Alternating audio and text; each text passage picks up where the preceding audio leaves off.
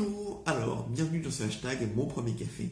Aujourd'hui, je vais vous parler de la sous-location. La sous-location, qu'est-ce que c'est? Bah, La sous-location, c'est quand vous euh, louez votre appartement à quelqu'un d'autre alors que vous n'êtes pas là, pour arrondir les fins de mois par exemple. La euh, sous-location, est-ce que c'est légal?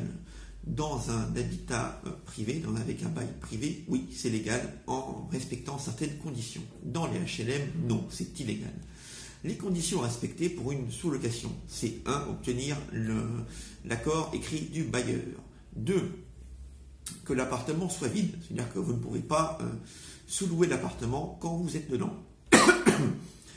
Et il faudra également ne pas le louer au-dessus du loyer que vous payez. Vous pouvez le louer en dessous, mais pas au-dessus. Et il faudra donc euh, soumettre au euh, sous-locataire le bail et les annexes ainsi que cette autorisation. Il faudra évidemment prendre en considération le fait que euh, toute nuisance ou tout dégât que fera le sous-locataire sera imputé au locataire. Il faudra évidemment euh, prendre en considération également que le sous-locataire n'a aucun droit, il ne peut rien réclamer.